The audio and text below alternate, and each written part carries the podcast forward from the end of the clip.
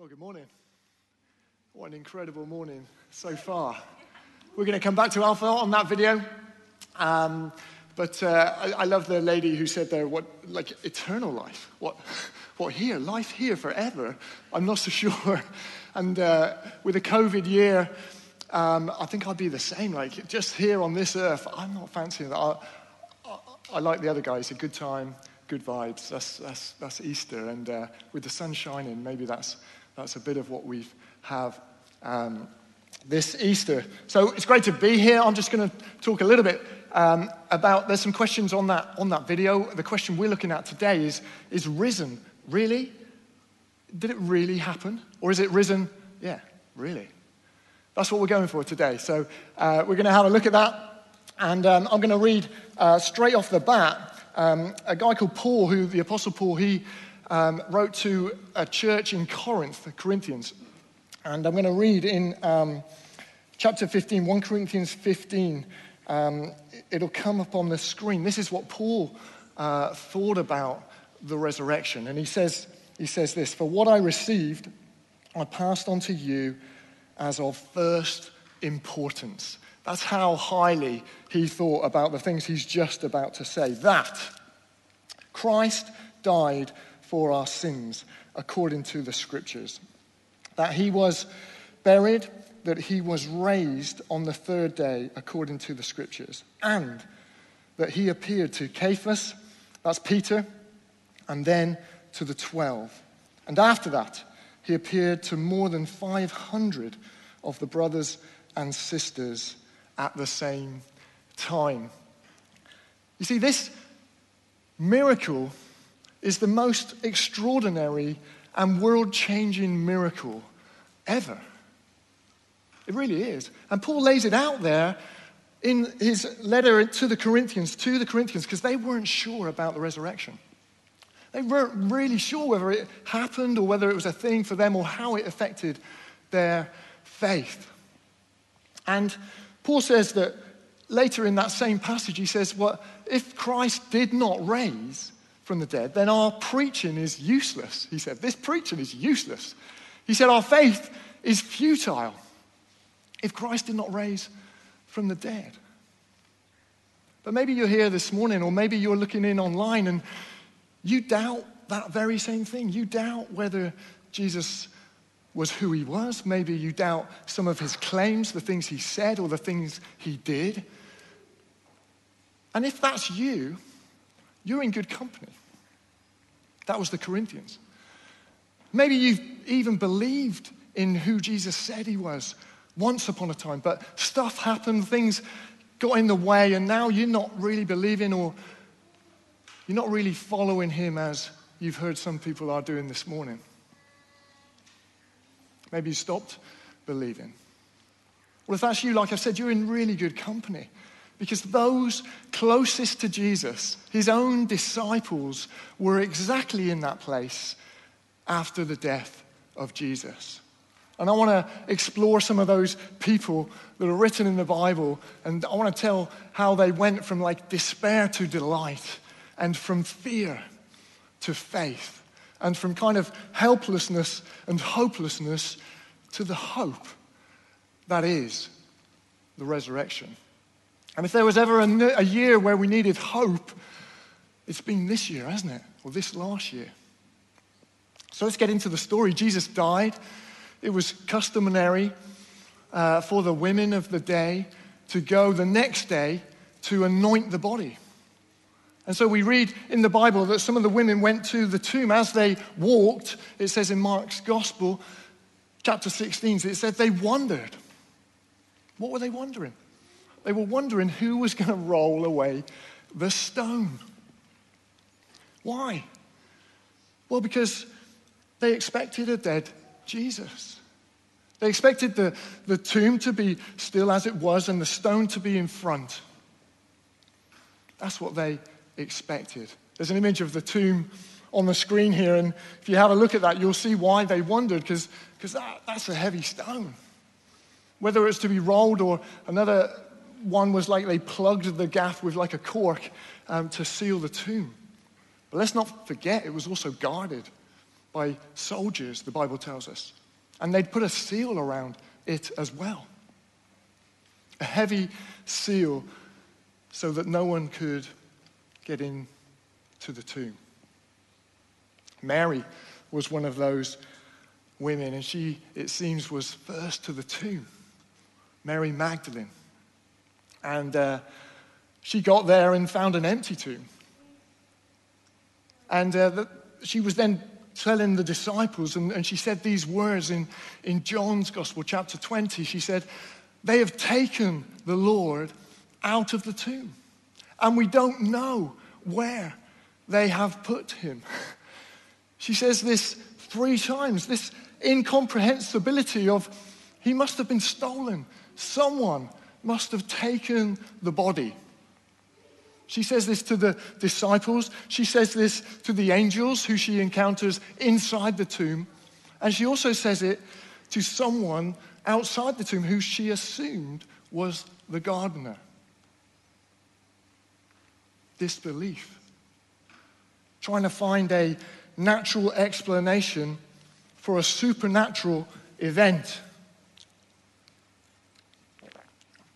Stolen, perhaps by Jesus' enemies. You know, if it was stolen by Jesus' enemies, then surely any hint of rumor of resurrection, they would have revealed the body to quash that just in one. Let's look at someone else. Let's have a look at the uh, disciples.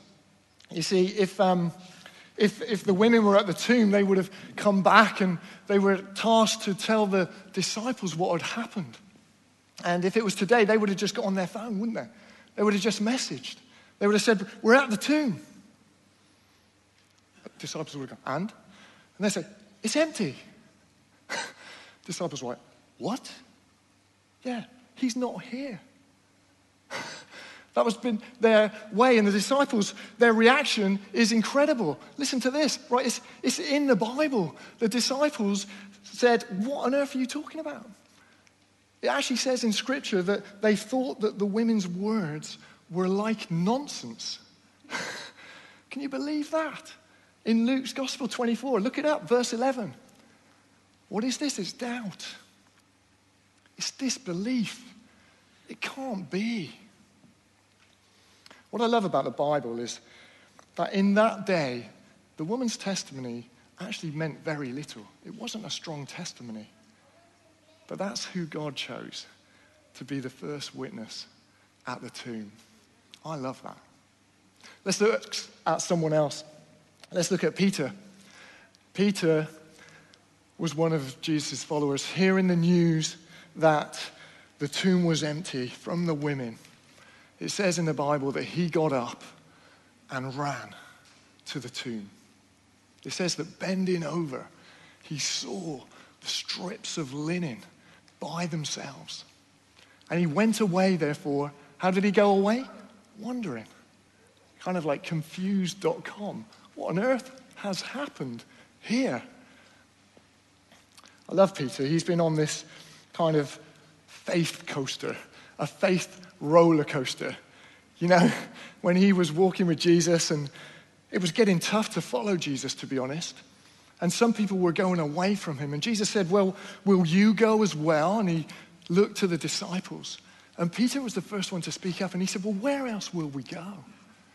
You're the one who have the words of eternal life. You see, Peter definitely believed at that point. But then, when Jesus was arrested, nearing his time for trial and then crucifixion, Peter, with everybody else, fled and deserted Jesus, his friend. And then, as many of you know, Jesus flatly denied that he'd ever known. Sorry, Peter flatly denied that he'd ever known Jesus. Not just once, but three times. Wow, that's quite incredible, isn't it? Jesus and Peter, this relationship, such a roller coaster of faith. Maybe that's you today. What's the big deal, you might ask? People die all the time. Of course they do. Well, These people, Mary, the disciples, and Peter, they believed that Jesus was the Messiah, the Savior that was going to come and help them. He was going to be the king forever and deliver them from all of their oppression and problems in that day. But instead, age 33, this Jesus, he was arrested, he was put on trial, he was tortured, he was killed, and then he was buried. And the rumor is now that he's been stolen. Their hopes were shattered, their faith in disarray. They're absolutely gutted. Here's the thing when Jesus died, hope died. Christianity died in a funny sort of way. Faith died. And let's be clear, even though Jesus had told them that this was going to happen, the disciples, no one was at the tomb expecting it to happen. No one's there like counting down the three days. Three, two, one, ten, not any minute now. He's going to come out of the tomb. Six, five. No one was doing that. And the Jews didn't even consider that it was even possible that someone could raise from the dead. Let's go to the rest of the story. It starts to unfold. You see, Jesus is indeed risen. And he goes about some great reveals. And in doing so, he changes some lives incredibly. And he changes the course of history more significantly. Let's look at those same people again. Let's look at Mary, the first reveal. Mary's thought she's talking to the gardener. It actually turns out that it's Jesus. She says to him, Where have you taken him? Where have you carried my Jesus away to? Jesus looks at her and speaks to her. He calls her name. He says, Mary. At once, she's aware she's in the presence of the risen Savior. She says, Rabboni, which means teacher. And she falls at his feet. She wants to touch him and worship him in that moment. This is the first encounter. It reminds me something of what Sally was saying. She was saying that she felt this love and this forgiveness in worship washing down over her and through her as she encountered the risen Lord, just like Mary. The second reveal. Let's have a look at Peter in Luke's Gospel, chapter 24, verse 33. Peter is um, talked about by two other people that Jesus has encountered. It's a tiny verse. In fact, I hadn't seen this. Peter himself had a resurrection appearance from Jesus. It says, uh, the Lord's risen. He's appeared to Simon, Simon Peter. He's got so many names, doesn't he? Cephas, Simon, Peter. Look, make up your mind. I'll just call him Peter. and Peter, we don't really know what this one looks like, but I like to imagine it like this. Remember, believed, disbelieved, denied. That was where we found Peter last time. I would like to think that as Peter went away from the tomb, he was wondering, I'd like to think that Jesus came up behind him, tapped him on the shoulder. Peter would have turned round. And I would, I would imagine Jesus just looking into Peter's eyes. And in those moments, I think Peter would have been just melting with just so many emotions. and then I think and then I think, this isn't in the Bible, right? This is Russell, okay? So then I think Jesus would have given him a huge bear hug. A huge sort of, I love you. Peter, I love you. Peter's life transformed in that moment. Risen? Really? And what about the disciples? Well, they were locked away in a room, John's gospel tells us. It says they were together, but the doors were locked for fear of the Jewish leaders. And uh, locked doors are no problem for a risen Jesus. He appears in the room. And um, they're, they're frightened out of their brains because, you know, the Jews have got Jesus and they figure, well, we're next. But Jesus says to them, he says these words, and Jesus is so gentle. He says, Why are you troubled? And why are there doubts in your mind? You see, Jesus, he almost expects his followers to doubt him at times.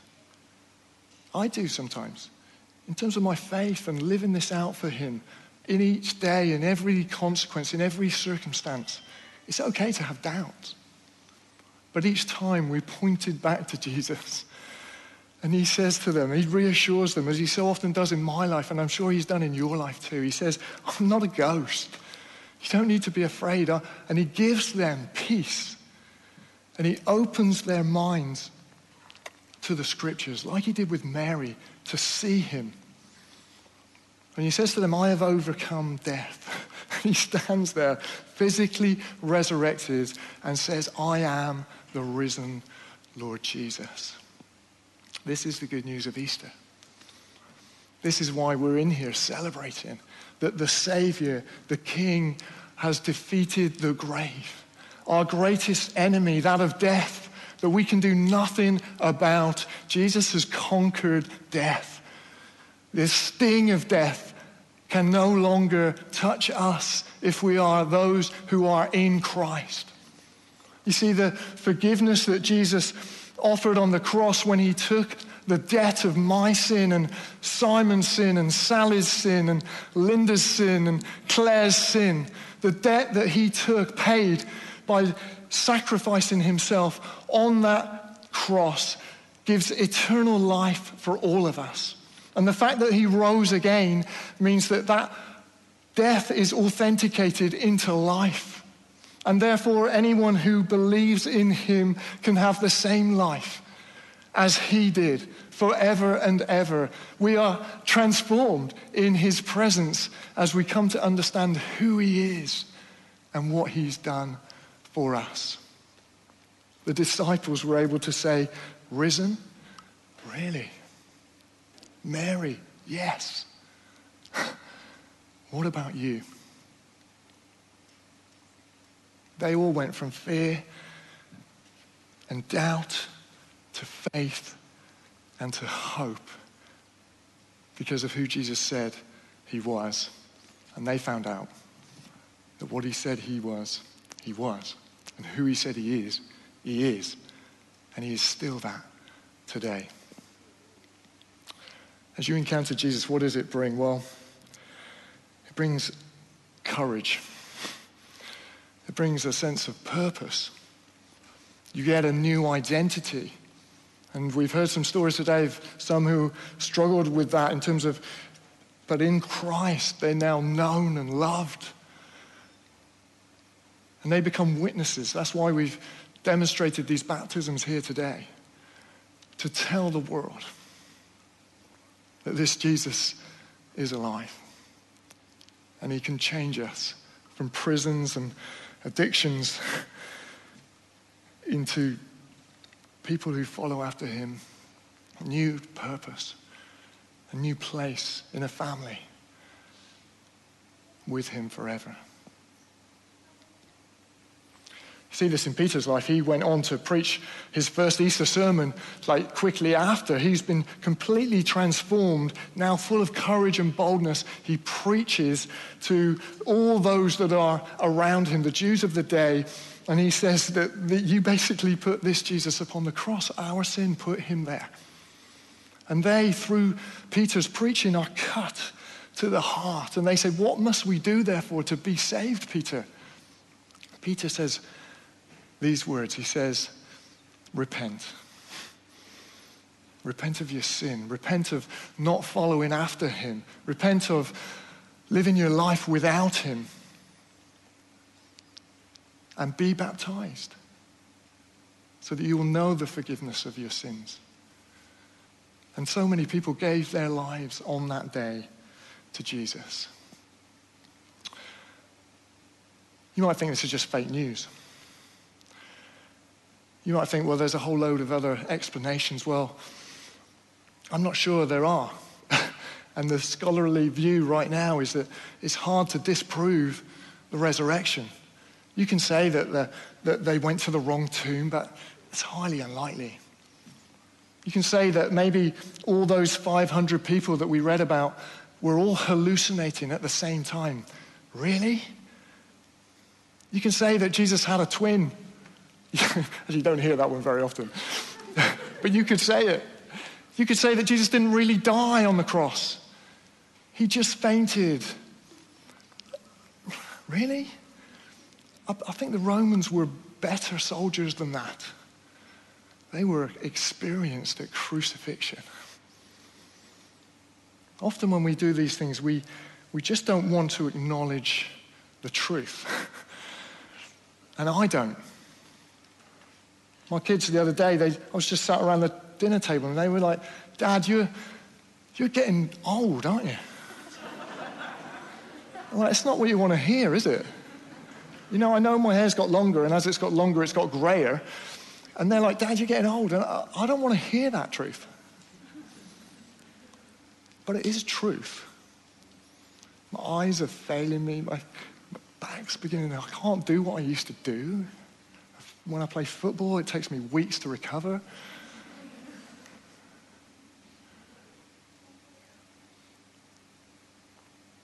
Jesus said, I am the way, the truth, and the life.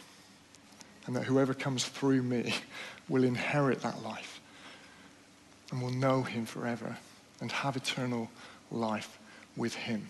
Jesus said, he also said that if you are my disciples, if you, you uphold my teaching, like, like people have done today, they've been obedient to Jesus saying, get baptized.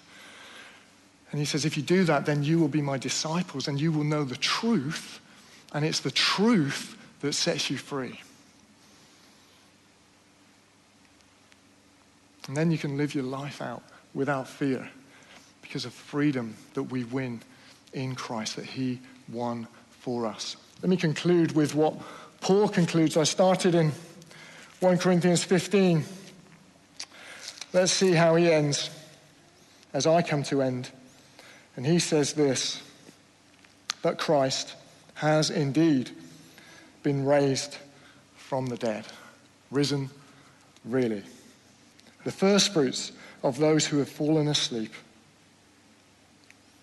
For since death came through a man,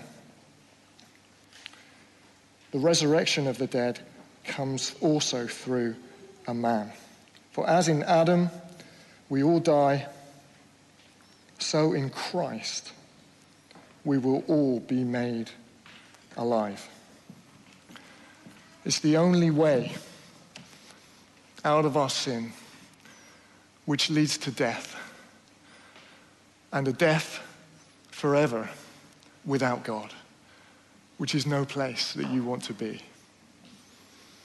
It's the only way out is to trust and believe in Jesus, that he died and that he was raised again on the third day to bring all those that trust in him to life.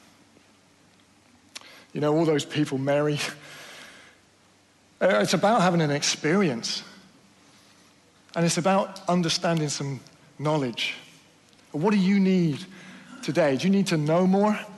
Or do you just need to encounter God? And often we need both. And just as Jesus opened those disciples' minds and he opened Mary's minds and he, he encountered Peter, my prayer is that he would encounter you today. And all of those witnesses, Mary, and Peter and the disciples and those that you've heard today, Simon and Linda and Claire, etc., etc. They would all lean into you. And they would say, if you're a believer in the place today, they would say to you, Your hope in Christ is not in vain. It is not futile. He has risen. And you can live that out for His glory. And if you're here today and you're just looking in, you don't know Jesus today, and you've doubted, and you've been in fear, perhaps, and afraid, and they too would lean into you today. Those early disciples, they even gave up their life. They say, they say, I gave up my life as a witness so that you could read of what Jesus did for you, so that you could one day, this day perhaps, come to believe and trust in Him. And you might want to do that today. Even now, God is moving. He is touching hearts and lives. Will you choose to be chosen? That's how we started today, wasn't it? Seven words, I think, which is just saying to Jesus, Look, I'm sorry, God, for not living for you. I'm sorry that I've been the Lord of my own life. I repent of my sin. And I want to come to know you, Jesus, as my Lord, as my Savior, the risen one who's given me, can give me life now and life forever in eternity with Him so that we can have an eternal life, which isn't going to be like this life. It's going to be amazing. And if you're ready, as we, if you want to pray that prayer, you can pray it. You can pray it right now.